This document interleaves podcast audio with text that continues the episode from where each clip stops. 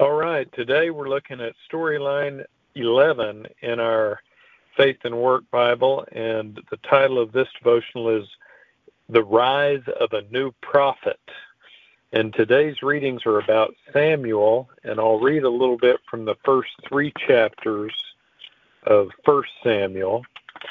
Um, Hannah, who was Samuel's mother, had prayed to the Lord because she could not have children and uh, she promised to dedicate her child to the Lord's service if he would provide her a son.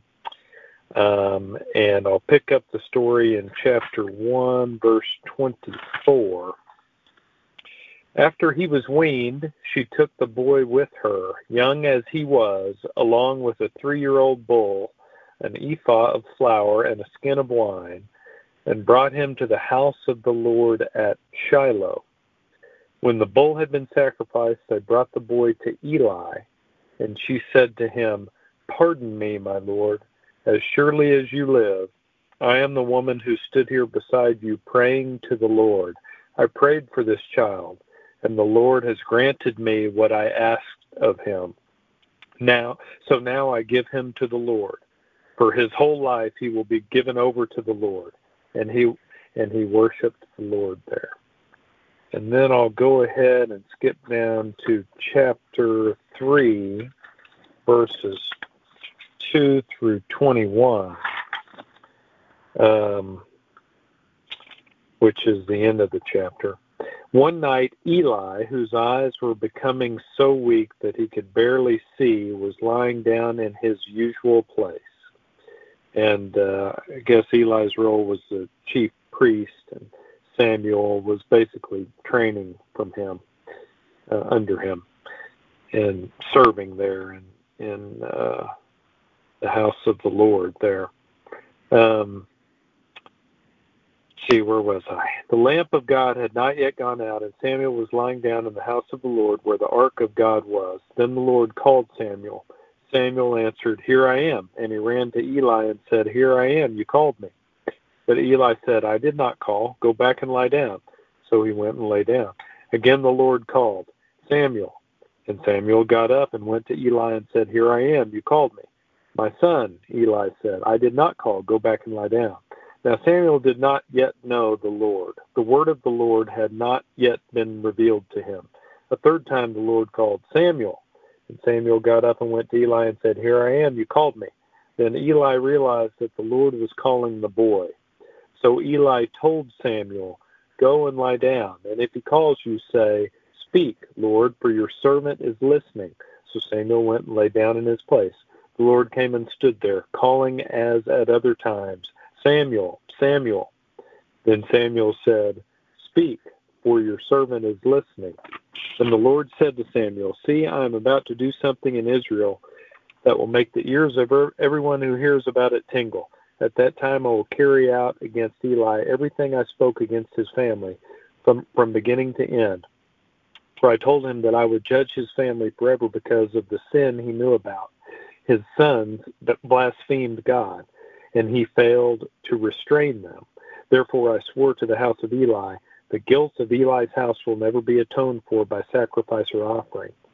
Samuel lay down until morning and then opened the doors of the house of the Lord. He was afraid to tell Eli the vision but Eli called him and said, Samuel, my son. Samuel answered, Here I am. What was it he said to you? Eli asked. Do not hide it from me. May God deal with you, be it ever so severely, if you hide from me anything he told you. So Samuel Samuel told him everything, hiding nothing from him. Then Eli said, He is the Lord. Let him do what is good in his eyes. The Lord was with Samuel as he grew up, and he let none of Samuel's words fall to the ground. And all Israel from Dan to Beersheba recognized that Samuel was attested as a prophet of the Lord. The Lord continued to appear at Shiloh, and there he revealed himself to Samuel through his word.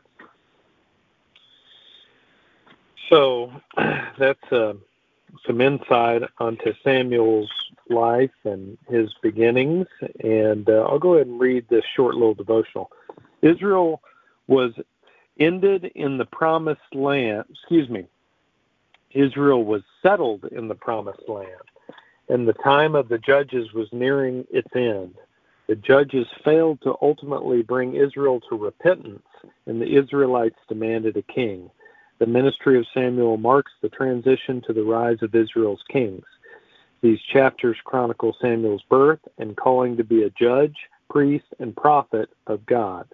Samuel had the critical task of guiding Israel during the, through the transition from being governed by judges to being governed by kings.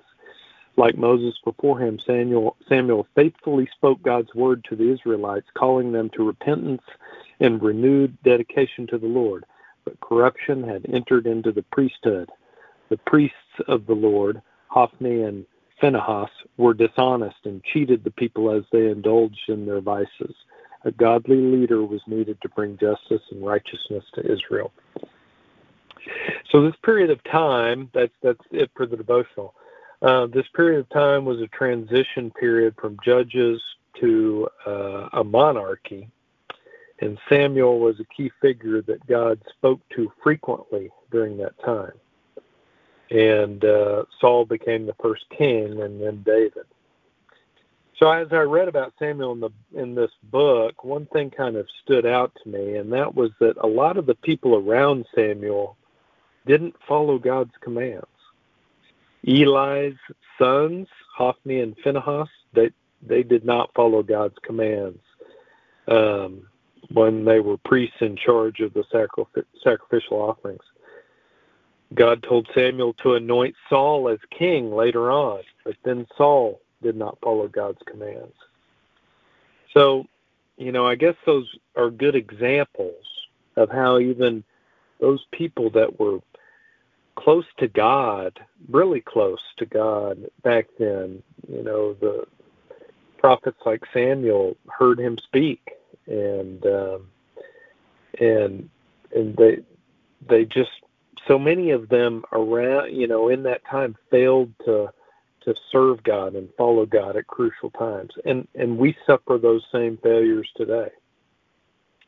Although we're not probably any of us audibly hearing God's God speak to us like Samuel did, we we fail in our own ways to to to follow His word. You know what we read in the Bible, what we know in our hearts to do after we know God. We we get selfish and we uh, get sinful. Uh, and we get selfish in our relationships at home, at work. We fail to observe the Sabbath, like we talked about a few episodes back.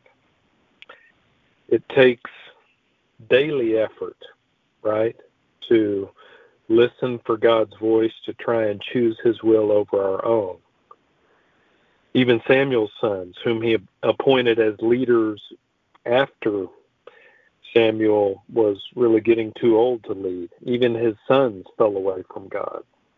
And then the people demanded that a king be appointed. So maybe the lesson to think about today is it's not easy to follow God because we are selfish, we are sinful. But maybe if if each of us have been blessed at, at one time or another in our lives to, to know that unmistakable peace that God gives us, maybe we would all agree that it's good to follow God, even even when it's difficult and hard for us to do. It's good to follow God, and following Him has great reward and great peace in the long run. So hopefully that's um, as we think about that today, we can remember that at key times and and remember that it's worth it uh, to follow God, even if it's difficult. I'll go ahead and go into prayer for us. Lord, thank you for this day. Thank you for your word and for the example of Samuel, who was a person that was dedicated to God and, and dedicated to you, Lord, and, and followed you and listened to you however you speak to each of us, Lord, whether it's uh, kind of in our hearts or in our minds, um, help us to listen and to make the choice to follow you daily because we're all going to sin and, and uh, fall away from you from time to time, but help us help us to get back to you. help us to um, take that that time each day uh, to focus ourselves on you. It's in Jesus' name we pray. Amen. Have a great day.